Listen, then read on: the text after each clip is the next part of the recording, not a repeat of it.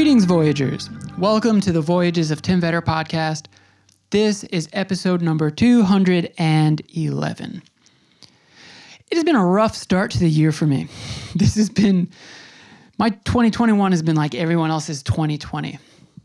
I don't think I talked about this, but I got COVID like right after or probably right before getting the first vaccine. So I had it in between vaccines. And honestly, like my symptoms compared to other stories that you hear about other people, they were pretty mild. But it was just long. And then I got that second vaccine, and my body's response to that was awful. I mean, I felt like I got I got hit and dragged by a bus. You know, that bus was on fire. And then an asteroid came down to Earth and it crushed the bus. The asteroid had some kind of intergalactic alien bacteria on it and it crawled into me. Oh, that was rough. But I'm okay now. And this podcast has been something that, through the difficulty of 2021 and now, well, 2020 and now 2021, this has sustained me. So, thank you to everybody who is a repeat listener, and thanks to everybody that's checking in for the first time. Today, we are talking about coffee. And my two guests today, extra exciting because we have two people on here, they created a company called the Coffee Project New York. And they have a couple of actual cafes, but they also have a training center. It's a barista training center, and they also do certifications and they do online classes. They roast their own beans. It's really exciting. So, my guests are Kaleena Teoh and Sum Ngai. And what they're doing to me is deeply inspiring. Like so many people in the in the food scene in New York City, they're not just doing one thing. They're doing a whole lot of things and they're forming partnerships and they're teaming up with people in a time when things have been pretty difficult for for industries, especially the food industry. We'll talk about, uh, or you'll hear about in this episode, a, a cool collaboration they did with a great nonprofit in New York City called Heart of Dinner. But they also have a partnership right now with Chobani, where they are doing a training program for African Americans for Black History Month. They're doing a lot of good things. And in, in talking to them, they're running business the way that I hope more people will run business in the future, where it's not just caring about the profits, but it's caring about the consumer and the source, and ultimately caring about the world. We all drink coffee everywhere. Everywhere I've traveled, coffee is a part of food culture. And it's a social thing. It's a thing you do while you get work done. You go to cafes to do work. It's a ubiquitous part, uh, part of cultures everywhere. So this one was really cool and really exciting for me.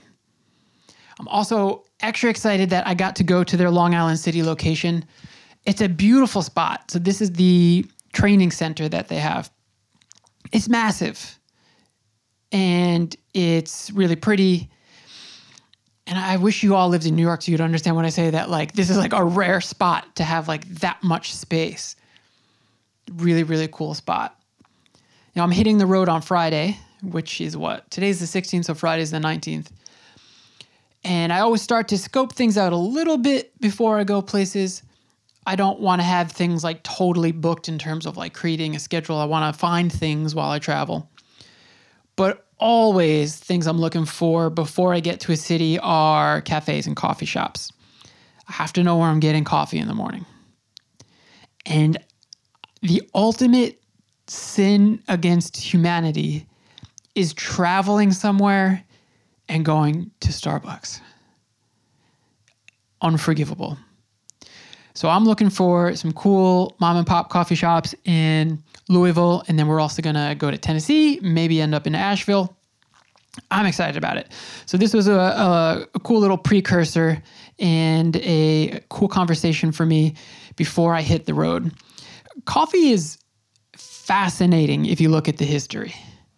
We get into it just a little bit here, but it was actually attempted, or there were people throughout history who attempted to outlaw the drinking of coffee.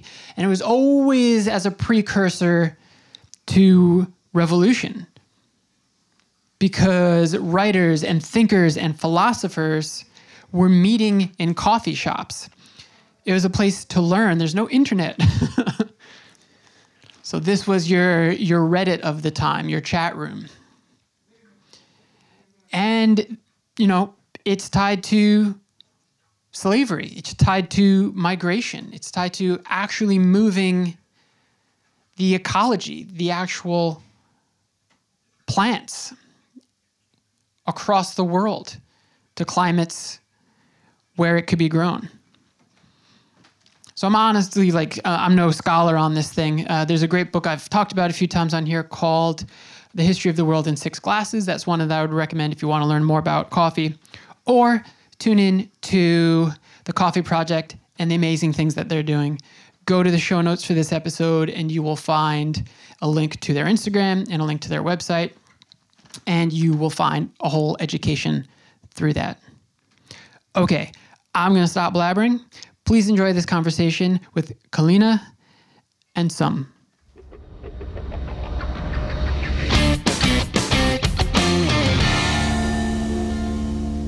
Cool. Well, again, thank you. This is a beautiful spot. It's a huge spot. New York City standard, yes. Yeah, right. I was just telling um, Kaleena as I was kind of lost, but as you're getting close to, to 51st here, I think you can start to smell it. So it was a. just follow the smell of coffee. That's like exactly what I did. It's like the uh, the the breadcrumb trail to get here. So. Um, and why don't I uh, just have you both say your name so people can put the, the voice to who's speaking? My name is Sum. Yeah, and I am Kaleena. Awesome. And are you both from New York initially? Oh, I'm born and raised in Malaysia. Whoa, whereabouts? Uh, well, 20 minutes from Kuala Lumpur. Oh, cool, Yeah, cool. Small town. Um, uh, it's called Klang. If any one of you are familiar with it, it's the place where we have all the seafood and bak kut teh. Ah, okay. Yep. And that makes two of us. So I am also born and raised in Malaysia. Oh, when did you come to the States? Uh, what or when? When? When? Uh, oh, this is a very long time. I'm very bad with dates. Uh, just putting 2010 that for out me. there. 2010 for me. I think for me it might be 2009 or 2010. Like I came here for school, so for college. Yeah. Okay, cool, cool. Did you have any experience in Malaysia, like working in any sort of food business? Uh, no, not for me. No. my family background, we have a um, sort of like a coffee spot, but it's very different from what we have here. It's more of a food, and then uh, in Malaysia we call it kopi tiam. Yeah, yeah. It's like um, you brew Malaysian style coffee, and then using an nail drip, super traditional, and then you always eat. Um, Food like almost like a restaurant setting, but hawker style. Yeah, very street food food. forward, yeah, right? Food forward. Yeah. Oh, okay, okay. So your family was running that. Yes, um, but uh, none of this experience is like I think what I gain a lot is hospitality in that sense. Like you know, um, remembering orders, serving. Because back home you don't have anything like computers or like POS system to help you remember order, and people will just flock your store, and you have to remember 15 drinks and all different kind of uh, modification. So I think this is the biggest take uh, for me uh, when I'm helping and you know how parents don't really let you be in in the spot um, when you're in school because they want you to focus in school so the only time i get to really spend time and do it is only us- usually during chinese new year because they will need an Ah. extra hand and it will be all like from old to young like as young as 12 years old you're gonna help like doing dishes at the All background hands on deck. Yeah. So then when you when you came to the States, I mean most p- people get a start in food business as like a teenager, right? Bussing tables or as a as a waiter or waitress. Did you guys have any of that experience or barista experience? Why not you go first, Kaleena? Well, I I worked well in college. I did work in the cafeteria if that counts. Yeah, of course, right? Yeah, and, and that that was pretty much my my food experience too. Wow. Uh, yeah. No, no, actually, not a lot. In USA, um, I actually did not have any experience. Uh, so I came here uh, and uh, for my work, uh, I'm in IT. And then prior to waiting for that to start, um, it took a while. Um, so I was like trying to maybe reach out to some restaurants that I'm familiar with, like Malaysian restaurant place. And I tried to get in there, like, hey, do you guys need part-time waiter, uh, waitress, or like host, or things like that. And I never got that job. they didn't really want me. I don't look like someone that know how to, like, I don't know, take Bus order tables, or something. Yeah. Well, so you're working in IT, or or you had the trajectory of IT. Did you both know ultimately that you would want to be running a business someday? No, when No. I first started, because uh, my job takes all my time. Um, also, transitioning here um, is also something that I visualize because um, I wanted to um, leave. Uh, I picked New York City is because I like the culture a lot. So um, coming here, I was very focused on growing my career in IT, and I thought that I could do a lot um, in that field. Yeah. Um, but after a while, I realized that there's just really so much you can do if in this uh, in this field, and it, it got it started to get to me. Like I got very burnt out. So uh, to Kalina, I was like, hey, maybe it's not that bad that we both quit our jobs and like start a coffee shop because we both love coffee. I like drinking coffee a lot, and um, we always spend a lot of time in cafe enjoying the atmosphere. So we're like, let's do something together and something that belongs to us and just grow old and yeah you know things like that the coffee dream. yeah. Yeah. Um, not me either. Um, so I I graduated with a psychology um, degree. Okay. And I worked as a case manager here. So I worked with the um, developmentally disabled population uh, in a nonprofit or a state-funded program for five years in New York. And one day she came back and she's like, "I think I want to do something else." and I was also at the point. I mean, to be honest, um, I was in the process of getting out of social work. Um, I was in the process of getting my master's uh, for speech language pathology uh, at Queens College. And when Sum said, hey, I want to do something else and let's do something together, um, and we basically both just quit our job and dive right into coffee. yeah I love it. that period of time we were the carpenters we were the electrician we were the um, designer we were pretty much Yeah. everything for the shop Yeah. So you started as one coffee shop. exactly that's how we started Yeah. That And was in like- Manhattan? It's in Manhattan. It's it's the uh, East Village location. Okay. And it's really tiny. So when you go to that shop, you'll you'll actually feel the mom and pop uh, sort of vibe from it because that was what it was meant to be. Ah, okay. Uh, we yeah put together like the tables and chairs. Uh, we helped put together um, the lightings in the shop. Yeah, because we're just running basically on based on our savings and and that's pretty much it. yeah. And that's but- what we could afford. Yeah, back then. and we were thinking like if finance is the one thing that stop us from doing all this, we'll be really bummed. So we are like when we were budgeting out our savings and how to get this done, um, whatever that we can get our hands on doing on our own, uh, we do it. Like even if that means that it's not so perfect. Like if you So go to a shop, those tables and chairs are still there, and you will still you can still feel how shaky they are. and then we tighten it uh, every now and then, but um, it gives us a lot of pride. Like we feel Yeah. like this is really a project that we put together. Like from scouting for a spot, there ain't any much help from like someone who knows real estate. We blindly bump into a location in East Village that we both love. Little do we know that it is the most populated um, neighborhood with specialty coffee. You know, like for us, going into a space like that is high risk because we have zero experience. Um, but we didn't know, and I think ignorance is a bliss at that point of time. Ignorance definitely is a bliss. Well, I was going to ask about that. Um, you know, you're, New York is a really populous place, and yeah, you're competing with other mom and pop shops, but you're also competing competing with the name brands of like Starbucks and, and Dunkin' Donuts. And you've managed to expand now to multiple locations. How does that happen?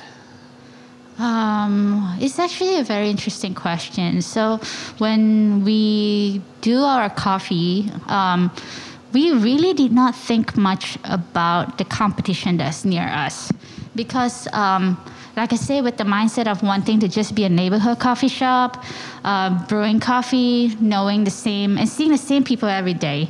So, we just keep doing it. And um, through the words of mouth, uh, we get more customers. And then um, and also we are more creative.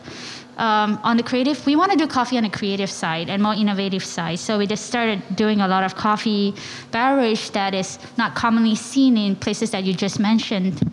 Um, and that uh, takes a toll on how we spread i think Yeah, Yeah. that definitely contributed. Um, when we first started, we couldn't afford to hire anyone, so it's just both of us working seven days, and you know, just knowing that you know it's your own business and you're you're working for yourself. You're basically competing against you know like your own quality every day.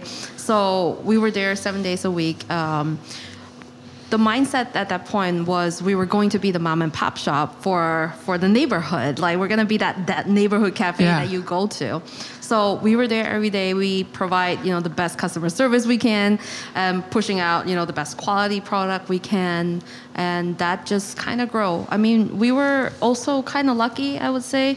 About three months in, um, we were featured in Time Out New York. So it was a local blog actually who picked this up first. yes bedford and bowery Bedford and Bowery. And Yeah. then from there, uh, Time Out New York picked us up and it kind of just snowballed from there. So it was, yeah, it was, it was great. yeah um, and we're uh, to just piggyback on what kaleena said it's like it's really lucky for us to actually have that but our mindset is really just do better every day and um, be the better um, be uh, like brew better coffee than what we did the day before. Ah, yeah, Yeah. and um, just focus on that and eventually we are like words just like words of mouth and people start coming and then um, from there we kind of grow a lot. Yeah. Yeah, absolutely. Well, in researching for this conversation, I discovered that there's so much education that can go into this that I had never even thought of, and I'm assuming like most consumers and coffee drinkers also haven't thought of.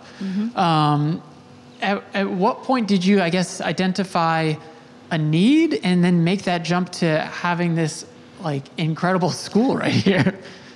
Oh, thank you. Um, we did put a lot of effort in creating this space, but this is all down to um, our own personal experience. When uh, Kaleena and I wanted to do more in coffee, obviously uh, we have to lead by example. So we need to first um, have all this information um, like we both have to first learn and really understand what is all this chemistry and the brewing theory or extraction theory behind coffee. So we searched around um, and we couldn't find something nearby or in New York City that could fit our time. Um, and we have to flo- fly all the way to Florida to get ourselves uh, Oh. certified um, for classes. And uh, as far as Q grading, I have to even go all the way to Portland to do it. And what is Q grading? So Q grading is actually a sensory exam, um, Oh. or over. It's uh, for people who are grading uh, green coffee and also uh, like literally grading the quality of the green coffee through like your senses, like from the color, smell, flavor, acidity, and a lot of other different factors. Um, so I'm a Q grader, and I have been doing it for three and a half years now. I really enjoyed it. In fact, that was a life changing moment for me that I've decided to like, you know, um, Coffee Project New York is not going to be just a coffee shop moving forward. I want to be more involved with the producing country. Um, really dive into what is this bean, what is this fruit, what is this cherry. So that's how we started. But back to how we created this space is we just realized there's really not a lot of place to hang out for fellow baristas or fellow coffee professionals other than like their own company. Um, so this spot is uh, for us to share our passion, our knowledge, and also create a spot for them to come and hang out and spend time together without having to worry where they're from, you know. Ah, that's amazing. Yeah, yeah absolutely. Um, I think there there are multiple things as you're talking. You know. Uh, Yeah, that- your brain just pops, right? oh, to add that to that conversation, I remember when when we were just starting, um, we have people, honestly, being like women, uh, minority in in the specialty coffee world. It's it's not that. Um, it's not so often that you see. Right. Um, so I remember at the very beginning, uh, we would have people opening the door to the shop and seeing like two females like behind bars, and then they close the door and they walk away. And Really? yeah. This was, we're talking about like five, six years Yeah. ago. Um, the specialty coffee field has changed quite a bit. Um, it's definitely a little more um, uh, inclusive right now. Uh, so I guess I remember we had a conversation um, on how to, how it, it felt like we have to almost work harder to prove ourselves. Like even if we explain you know certain things to people it felt like we need some sort of um, backup. So to to solidify and to prove what we say.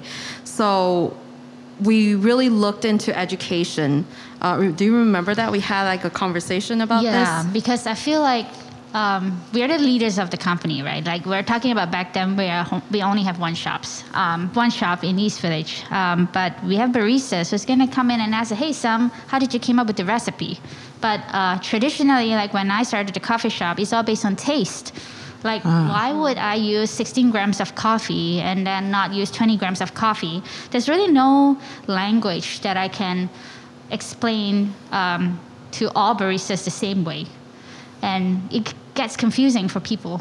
Um, so therefore, going for a proper way of education, I realized that what is helpful for us is just creating that language that make people understand on how to brew better coffee.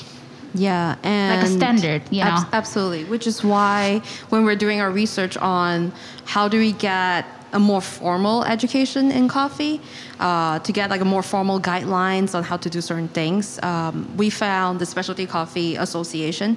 They're basically this body or this group that governs mosting uh, specialty coffee related. So like education, research, and so on. Uh, we were researching in New York at that point of time to see if they offer any classes here. And we realized that they actually don't. They actually don't have a campus in New York. Most of their campuses are in the West Coast, or um, we found the one that's closest to us, Yeah. which is in Florida. So we flew over uh, to Florida to to start our formal coffee education. It's just like like what Sum said. It's like a creating like a common language for people to for us to basically communicate uh, with our baristas and to get like a certain standard um, across the, the the field, I should say. Are you the only ones doing this in New York? We are the only right one now, doing we're this the only certified New York. campus. Yeah. Wow. You know, I heard you mention sourcing, and uh, I was scrolling through your Instagram, so I, I saw a couple of things I put here in my notes. But um, I guess through Cosecha Traders, Yeah. um, you were purchasing beans from like a micro lot, and then I saw also through uh, Matchbook Coffee Project, you were supporting a or and purchasing from a woman-run micro lot in the DRC. Can you talk about like why do that? How you make those relationships? It's a very big passion on my end, to be honest, um, because, like I mentioned earlier, right, I talked about Q grading. So I have zero idea about the producing country before I take my Q grading course. Um, now that I'm in, now that I've passed and I'm into producing country, um, supporting women a lot, women farmers, and also women producers has been one of my biggest uh, focus in the company. Um, that's just simply because as a business owner, like me and Kaleena, when we started, we know how hard it is, but we are already in this world where it's like pretty developed, you know. We're we, already privileged We are already privileged um, in a way. But uh, if we go back all the way to like when people are actually planting this coffee, Kaleena did this class called Introduction to Coffee. Um, and that class has opened up my eyes so much on how much work needs to be done in order to plant a coffee cherry in and grow into a tree and then handpick and then reach the roaster and turn into a cup. Um, how is this being done in the origin? Honestly, up to today, I haven't had a chance to go to any. And um, it is my goal as well to go there and experience it myself. But I want to be able to support uh, women producer because their voice should be heard.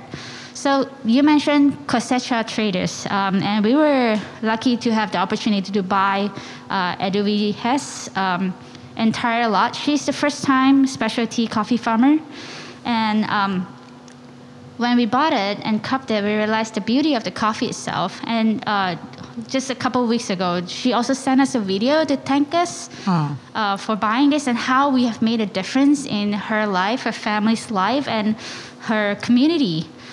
Um, all I just want is just to do this work, this at this level. Like um, as roasters, we have the purchasing power. So I want to be able to make conscious decision to decide where my purchase go. Yeah, uh, absolutely. So Sum mentioned about the introduction to coffee class. So the class is about the whole supply chain. Uh, in the United States, in New York, uh, we are at the receiving end, the very end of the supply chain. So people are very used to seeing, you know, coffee in the form of liquid, right, or in the form of dark roasted beans, beans, basically brown beans. But in the class, um, as I was teaching, I realized that a lot of people don't know that you know what unroasted raw green coffee looks Yeah. like. Um, people don't know that coffee comes from a tree. It is actually a cherry. Um, it needs to go through processing. It's very labor intensive. It's kind of like the wine industry, very similar, but it's not able to fetch the same price as wine. Um, so, like Sum said, we we really want to be able to make sure that people see this side of the coffee supply chain, and it's only through the whole survival and sustainability of this whole supply chain that the industry is going to thrive. Um, for us, we have a mission statement of the company. So our mission is basically to increase the uh, quality of life for everyone in the supply chain. That includes the most direct impact that we will have is our baristas. Um, And then after that, it will be you know uh, the farm farmers that we can support. So it's just little by little, we're doing whatever we can um, to do that. Yeah, what Kaleena is mentioning is like baristas and producer, but when we were really sitting down and think about what we really want to do at Coffee Project, it's actually a full cycle. Like for example, if our farmers can produce high quality coffee, then high quality coffee will reach the roaster, and the roaster will be able to roast good quality coffee, and the good tasting coffee will reach the hand of the barista, which will be able to brew like super nice cup. And then when the super nice cup reaches the consumer, they get the whole um, wholesome uh, experience of enjoying a cup of coffee. And then um, at the same time, the money that they were spending on this cup of coffee is going back to paying the farmers at a better pricing, and then they can grow more better quality coffee. You know, it's like all this infrastructure in the producing country costs a lot of money Yeah. like sometimes you might wonder why this coffee doesn't taste as good as the other coffee. That's because maybe they don't have the luxury of having a really pre- pretty or like really functional fermentation tank. They might be only using a plastic bucket you know because of limited resources. So all these little things that i studied and learn and understand a little bit more makes me feel like i should tell people who drink coffee if not every day like your coffee is put together by a lot of people and a lot of hard work is being put behind it. So instead of just drinking a cup of coffee thinking it is coffee, think about how you have supported your money has go to this particular farm supporting their families and things like that. So yeah, it's like a big big big thing. Yeah, I mean, first of all, that's amazing. Um, th- there's some things like again, my brain always pops when I'm having these conversations, so I'm like thinking of all these things. Uh, no disrespect to any companies, but like these are all things that we know are true. You can go to the store and buy a thing of Folgers ground beans, right? Uh, and yeah, the quality is not going to be the same as having something like this cup of coffee that you just made me. um, is that due to environmental factors? Are they are they cutting steps in the production process and the roasting process? So, um, Sum Sum is a Q grader, right? And when it comes to the coffee world, there are different grades of coffee. We what we do here is specialty coffee, so specialty grade coffee, and specialty grade coffee would score uh, 80 points Yeah, and 80 above. points and above. Yeah, and you will have coffee that doesn't meet that um, that point system. So those are usually what becomes of uh, commercial coffee. And a lot of bigger companies like Folgers, they purchase um, these uh, lower quality beans, and like, I'm diving really into this whole thing. No, it's great. Um, so in the coffee world, coffee is traded. It's the second largest trade in the world, just after petroleum. And if you imagine, if you think about petroleum, you understand how much money is behind that. And coffee is just the second trade, the second largest trade in the world. So there is also a lot of money behind that. Um, it is being traded on Nasdaq, uh, and prices of coffee actually fluctuates just like our gas. Um, that price, though, however, is not the prices that we pay as specialty coffee roasters. Um, that price, I think I checked that during my last class, it was a dollar and thirty cents per It is a dollar and 30 cents. About a dollar and thirty cents per pound. Uh, but again, it fluctuates. In 2019, it dropped till like 80 something cents per pound. So, big That seems really really low. it's very very low for a lot of like big trading companies um, they are paying that kind of prices um, and they're paying according to what we call like the the C market price what specialty coffee roasters are paying though is way more than that price. Uh, the average, I think it's it will be about like three dollars or so. Uh, it could go as high up to the craziest number that I've heard in 2020 or 2021 or 2020 was uh, twelve thousand dollars per pound. what? Yeah. So it goes God. to tell you quality does make a big difference. But then again, the $12,000 per pound is a rarity, like really, really, really rare. Um, you see prices between like three something, five something, seven something uh, for certain varietals that are really rare and produce like really, really good quality coffee. You get like 20 something per pound, $100 per pound. Um, those are those are common. Like you actually see that. So what we're trying to, I guess, encourage farmers to do is if if you if you know how to produce and you can produce these higher quality coffees, you are not subjected to the the um, C market price. Then you won't be subjected to the C market price. Um, back to your question. Uh, well, I have no like hard proof that you know this is why they are cheaper. But of course, they're buying in bulks. They're buying in tons. Number Yeah. one, and number two, they're buying at a very low quality. Um, I have producers that come into class and told me that they sell their beans that are broken to Folgers because they would buy it, roast it, and then grind it, and you won't know that it's actually a bad quality bean. Wow. Uh, it's roasted at a very, very dark uh, roast.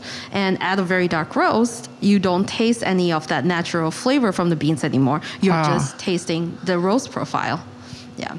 um, take a step back. There's always the reason why this is happening just because there's demand, but we are also taking a take, also taking a step back to think about because coffee is an agricultural product, right? There will be good times, there will be bad times. So without these giant companies who has the money, um, sometimes it's also hard because then crops that are grown that is not up to the quality of 80 points, they are going to be stranded and no one is going to care need for to go them. somewhere. They need to go somewhere. So for us as consumer or right now educators, um, it's just making people aware of what they're drinking. We're not going to tell you what coffee to buy and um, how, but uh, in general, I think I just want to be in the force that to help people be aware of coffee, even if it's commercial grade, they shouldn't be a dollar and thirty cents a pound, because I've seen horror stories of like, for example, Brazil. Um, back then, when coffee was eighty cents a pound, green, commercial grade, C market price. Um, there are people who spend the entire six months uh, planting the coffee, harvesting, and all that, and only get 200 US dollars from the entire uh, pr- the entire season. So these are the things that we're trying to make people aware of. Like um, maybe start to think of why is your coffee so cheap. you know, yeah. But again, there's it's because there are demands. We need to get this coffee somewhere so that coffee don't get to be like no wastage. Okay, so I've been thinking about that, and hmm. I'm, I'm gonna. I'm not going to make this a political conversation because that's no fun. And I promise people I'll get to like the strictly fun questions in a minute. but you guys do this incredible work of educating people about the entire cycle of production to consumption. And you're working with companies that are doing a lot of good, you're supporting um, these micro lots. This to me, this is all, this is incredible. There's, so I read this book. This is loaded. My brain's gonna go over the place. It's called um, "What's the Matter with Kansas," and it talks about how like the heart of conservatism in this country coming out of Kansas. I think that's where the, like the Koch brothers are from and all the big money stuff. And one of the ways that they distinguish between like, and I'm putting this in quotes, but like like New York liberal lefties, right? Is like they're latte drinkers.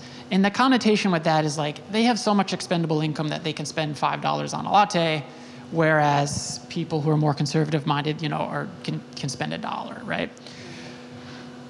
This is tricky, right? Because I've become really aware throughout the pandemic and mostly through a lot of these pop-ups that they have to have a higher price point. They're supporting local farmers. Sometimes it's harder to find ingredients. It is smaller batch ingredients. It's better quality, and it's people who aren't backed by like a giant money-making machine. It's like a major corporation. And so, you know, I'm also quite a fortunate person, and I am really happy supporting those people and maybe spending a bit more. I think it probably is some people's reality that they maybe can't spend more. Exactly. So I don't know. I don't even know where I'm going. Like I don't know if you ever think about this, or if if there's ever like a way to get the price point down, or I don't know.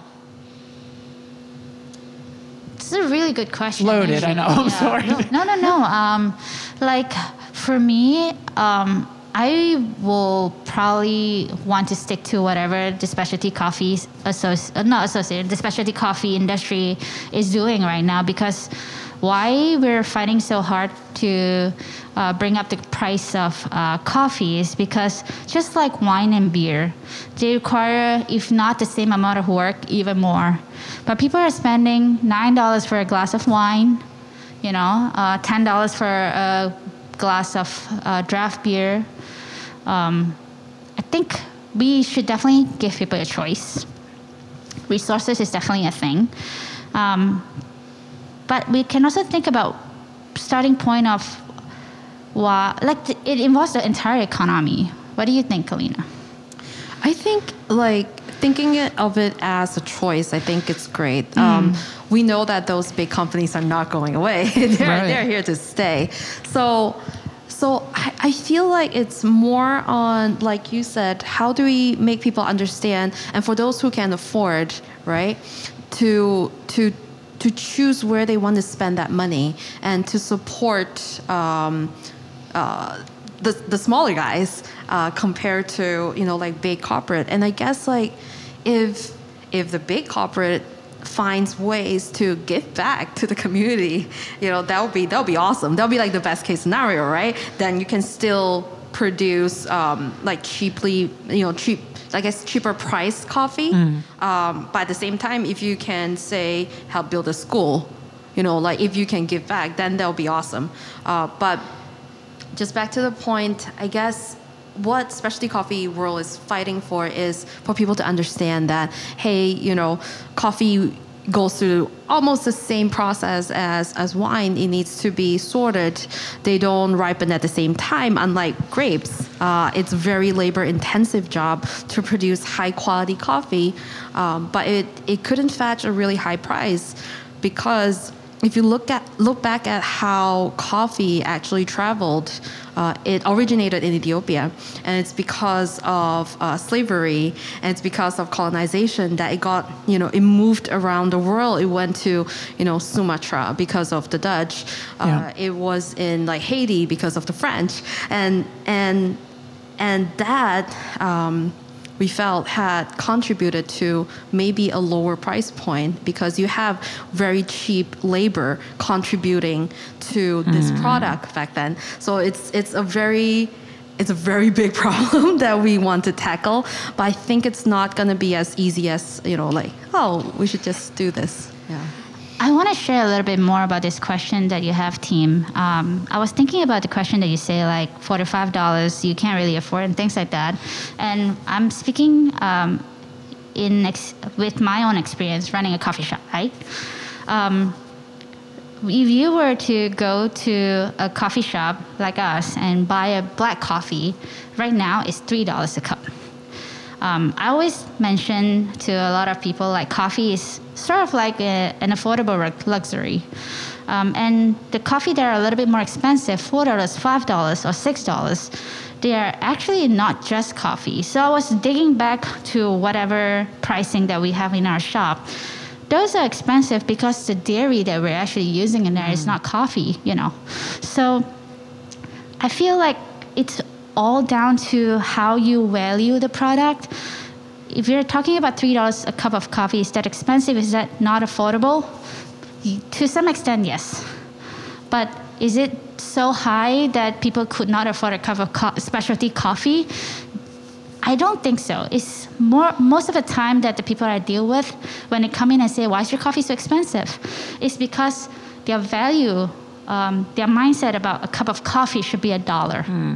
You know, it's it's just the value of it, like how you value this cup of coffee.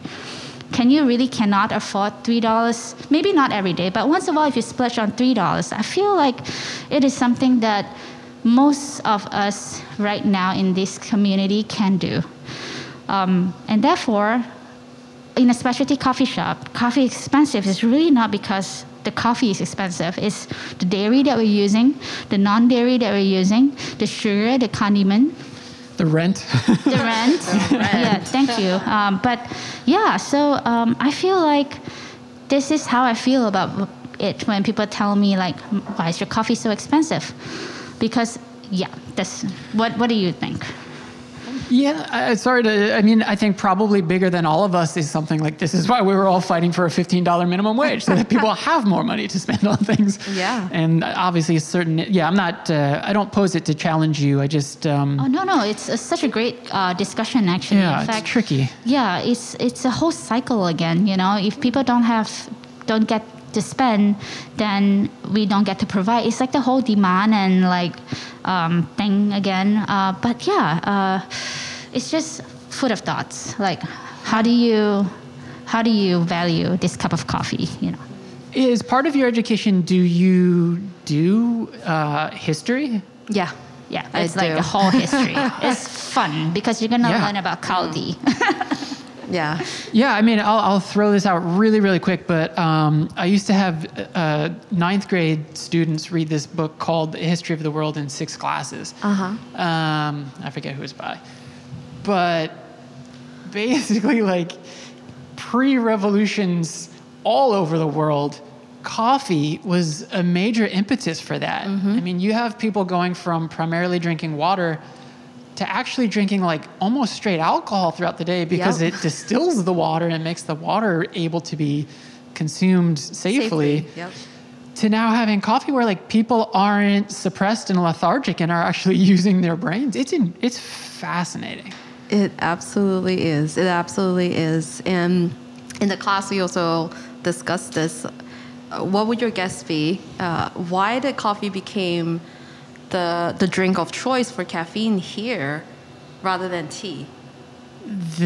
The revolution and the Boston Tea Party. Yep, the Yeah. Boston Tea Oh, Party. okay. There you go. there you Oh, go. that's really It interesting. Was, it was also sort of like an act of patriotism back then To have coffee. to have coffee and not tea. Yeah. And that's why, like, you know, people might be like, why are all these questions political? But this stuff is so inherently political. Yep. To even where, like, if you're paying attention um, right now to Myanmar, like, th- the choice in milk tea that you're having is incredibly political because there's, like, I guess the most popular brand is owned by, like, the military state. And people are like, no, screw this. Let's cut their funding by stop buying their products. Yeah, I, could, I don't know. This stuff, this stuff amps me up. Um, okay, so I had this may be a strange, but I had a question about the vessel that coffee is is consumed from. Um, when I was in Morocco, every single coffee shop I went to, I got a little glass, almost like a water glass, where I had my coffee, and I saw you guys were producing a bunch of different types of drinks in like the Be Curious video, I think. Oh, Epicurious one? Yeah, Yeah, right. yeah, I think, yeah, and you were using glasses. Um, tell me about that. So I'm assuming, you know, in in in a paper vessel, it's going to change the taste, right? So some people say that they can taste uh, coffee is a little different when it's in the paper cup. Um, I agree actually because I think um, it's all down to the temperature. Because ceramic glasses, paper cup, they all can withhold different temperature, and coffee flavor changes as temperature change. Can I really taste paper in the paper cup? I don't know because I've never really tasted paper. um, but uh, given at any point of time, I think I would still prefer to drink my coffee not in a paper cup, in a ceramic cup, in a glass, um, in anything, even in a bowl, actually. Yeah. Hmm. I I think it's more aesthetic, honestly. Um, most people nowadays, like even in our coffee shop, we serve uh, we serve using um, ceramics because it the heat retention is is great. Um, Yeah. But some people would prefer. I don't know. I probably need to do a little experiment on this. Like we can, you know, like putting the same amount of coffee in uh, a ceramic cup versus a paper cup and see which one loses heat a little bit faster. Um, haven't really done that before, but we Paper cup sh- might be a little bit quicker if it's without the lid. But you see how it's Probably. reten like the retention is more because you only have one tiny hole on the top after you put up the lid. And I guess it's like if you preheat the cup or not. Yeah, that you know, if, if you preheated your ceramic cup, then it will probably last a little longer. Mm. Um, but when it comes to like glass and stuff, sometimes I think the whole trend of the glass probably came with the Gibraltar when Blue Bottle starts serving like cortado size Mm. um, drinks in a Gibraltar cup, which is, well, it's the name of the, the, the glass, which is kind of like a little whiskey glass. Ah, Um, yeah, yeah. I think it kind of started from there, the whole trend. Uh, but now a lot of people are serving in glasses because of aesthetic purposes. Yeah, you can see what's you can going on see in a what's cup. going on in there. Yeah. I think like maybe the size matters too, because like so, I, I get up so so early for work, and I get off the six train in Harlem at like six thirty in the morning, and the only thing open is right there when you get off the train is a Dunkin' Donuts. Uh-huh. And if you go in and again, I'm like really talking smack on these companies, but if you go in and you get a large latte, Mm-hmm. you're drinking a cup full of milk, mm. Yep. and it just tastes like warm milk. Yeah. And the other It's thing, true. I was thinking, like, so I've been uh, throughout the pandemic cleaning Uh-huh. by the library in Williamsburg. Uh-huh. There's this weird, like, vortex of air because it's like Marcy Avenue, Rodney, and I forget the other street, Division. Uh-huh. And there's two overpasses. So it just creates this, like, tornado. Oh, wow. And it sucks up all the garbage from the area. and like honestly, ninety percent of it is this is these Paper cup? now it's masks too, but Yeah. it's these coffee cups. So it's again, it's like mm-hmm. yeah, it's it's another way that the consumer is tied in this. It's it's like a little branch off of the circle, right? Because it's like mm. you've already consumed it, but now you also have this thing that you're just tossing into the street. Yeah. Yeah. Yeah. um, So when we first started, um, we have dine-in cups. So when we ask people if they want to dine in, we always serve them in ceramics. Um, it's just one little thing that we can actually do. We are in this industry where we have so much waste. Yep. We're not talking about just paper cups. We're talking about napkins, stirs, Used to be straws, straws. like plastic straws. Oh, yeah. In the past. Yeah, but now we use paper straw. I've tried a million other straws that is hopefully a little better. But then again, we have to consider between now is sanitation and also like single servings and uh, sometimes business owning a business consciously is like you have daily struggle with yourself every day. yeah. Has the, yeah. has the pandemic aided the education side of the business? Because I see so many people who are like exploring hobbies and further education and stuff like that now. No, maybe maybe for online classes, Yeah, learning how to brew classes. better at home. But there's also a million videos that you can watch on YouTube to teach you how to make coffee. That is also true. Um, So uh, I wouldn't say uh, aid or like not aid. Uh, it's just making coffee project. We have more things to do because we get to like share a brew party, share a pour party, which is something that we do every Thursday. Uh, 1 p.m. where we have uh, Lizzie sharing how to brew coffee, uh, talk about certain filters. Sometimes we have um, Fluke who's going to be doing like latte art, Monday. Monday. Um, so that is literally a way of connecting with each other. So I think one thing about pandemic for us in the education industry is just the ability to share even more of what we care about with the with our audience, with the people. That's true. I just think that the online platform, I mean, it, it was there for a very, very long time, but I guess for us is we really did use that avenue to to educate. Um, Sum did a brew party every day during the peak of the pandemic. So we'll we'll have you know a guest come up. Uh, I mean, via Instagram, and then we'll brew together, and then they'll share their recipe. And it, it kind of, I guess, you know, during the pandemic when people are working from home, people have time, and people have the luxury to tune in and watch, and and people want to be able to connect to other people. Yeah. So that definitely, I think, helped with the the whole it's situation. Great. Uh, I love it. I still miss doing it, but right now when things are back to somewhat, I have to work a lot more. I don't have the time to actually be uh, like doing that. So I didn't want it to die off. So instead of every day, we came together and spoke to Lizzie, which is. Uh, our administrative manager, maybe you can take over and do it every Thursday now.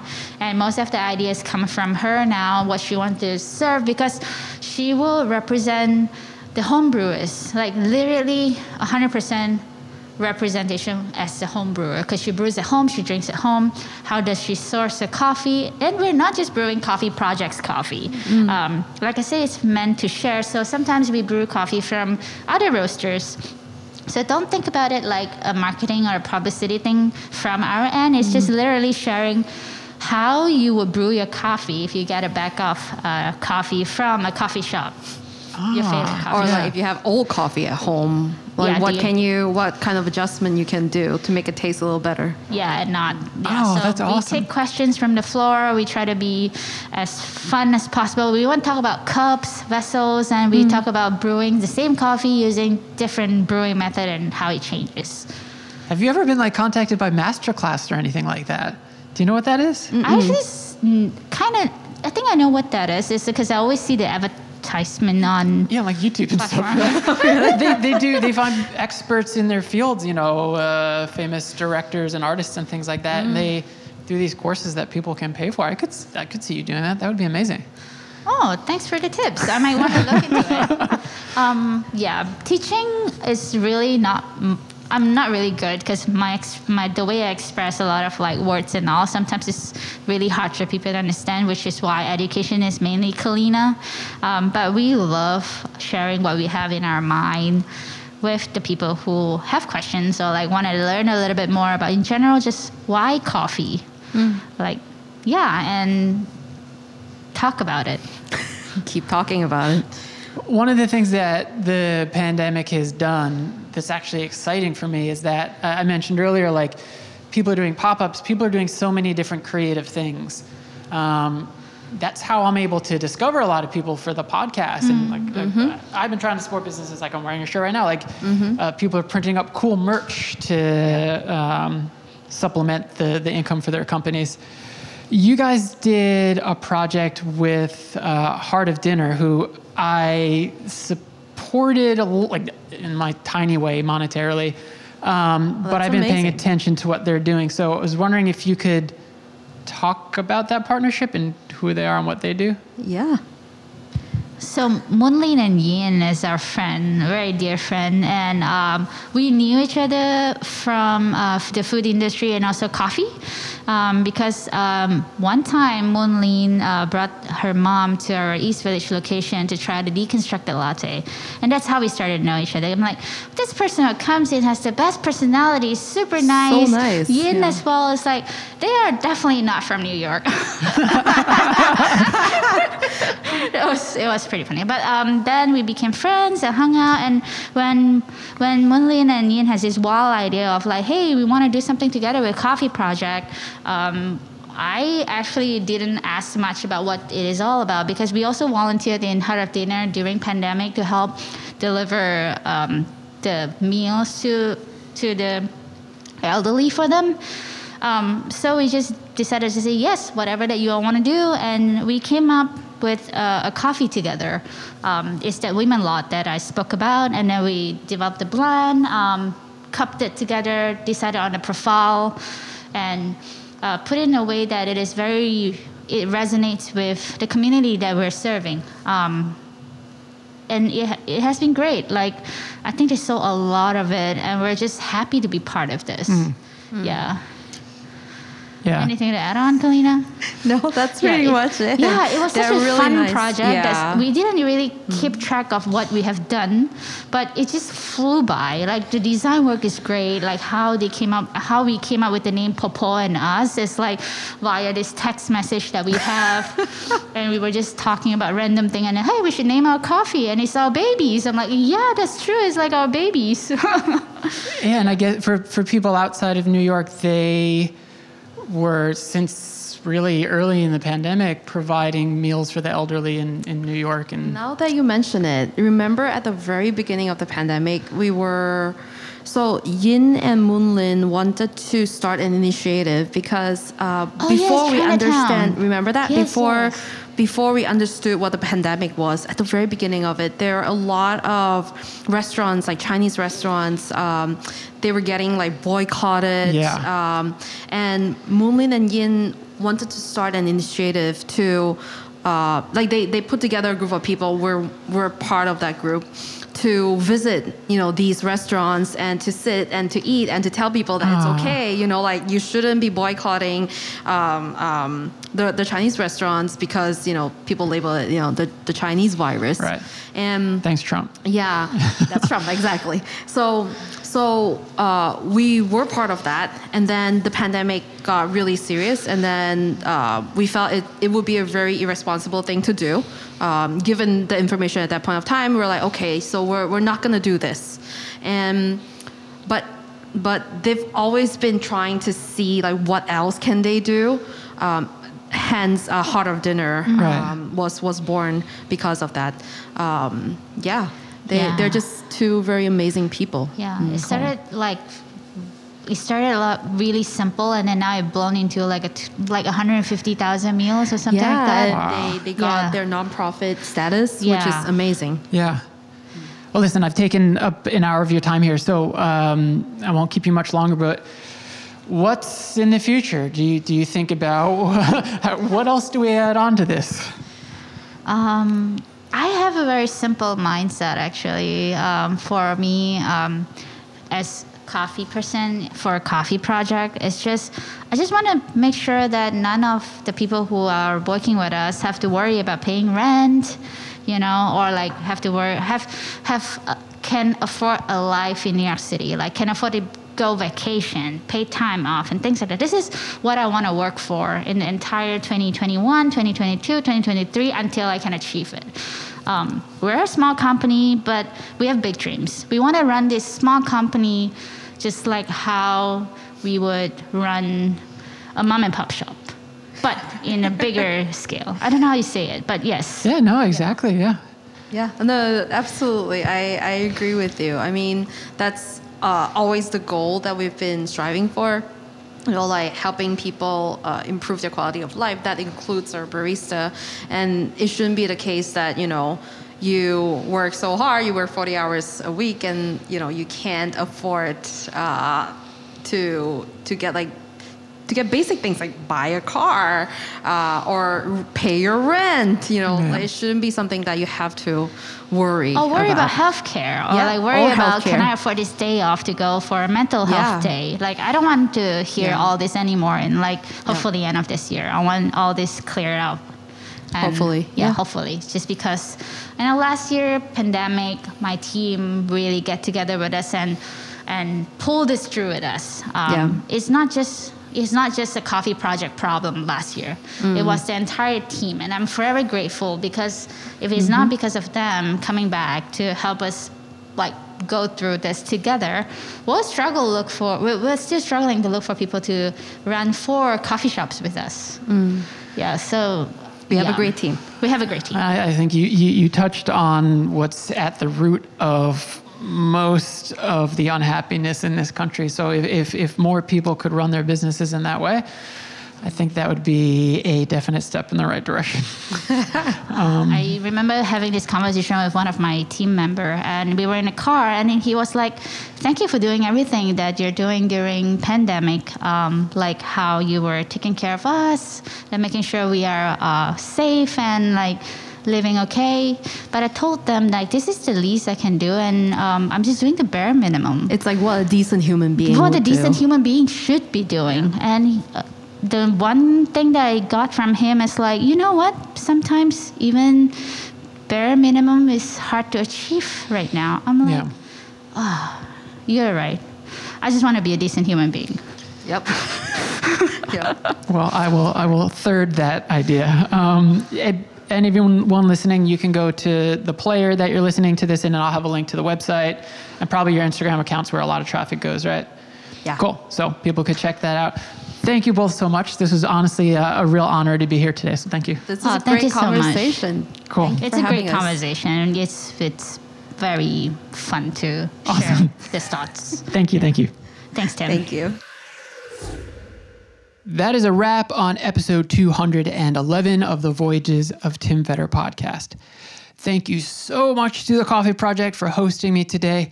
Oh, it's so nice to get to sit down with actual people in the flesh again and have some delicious coffee and see their beautiful spot there in Long Island City. I recommend checking it out if you ever get a chance. I think you can do pop ins to get coffee. I think I saw that on the sign out front. Um, but they have a location in Brooklyn and a location in Manhattan. So again, go to Instagram, go to their website. There's so, so much to learn. Like as you heard here in this conversation, there's so many things that I didn't even know went into the education and the training for people in the world of coffee. And I think they're doing a really cool thing, and I hope you will support them. Okay, folks, lots of episodes coming your way from New York, from Kentucky, from Tennessee. So stay tuned. And as always, please, please, please, please take care of each other. Catch you soon.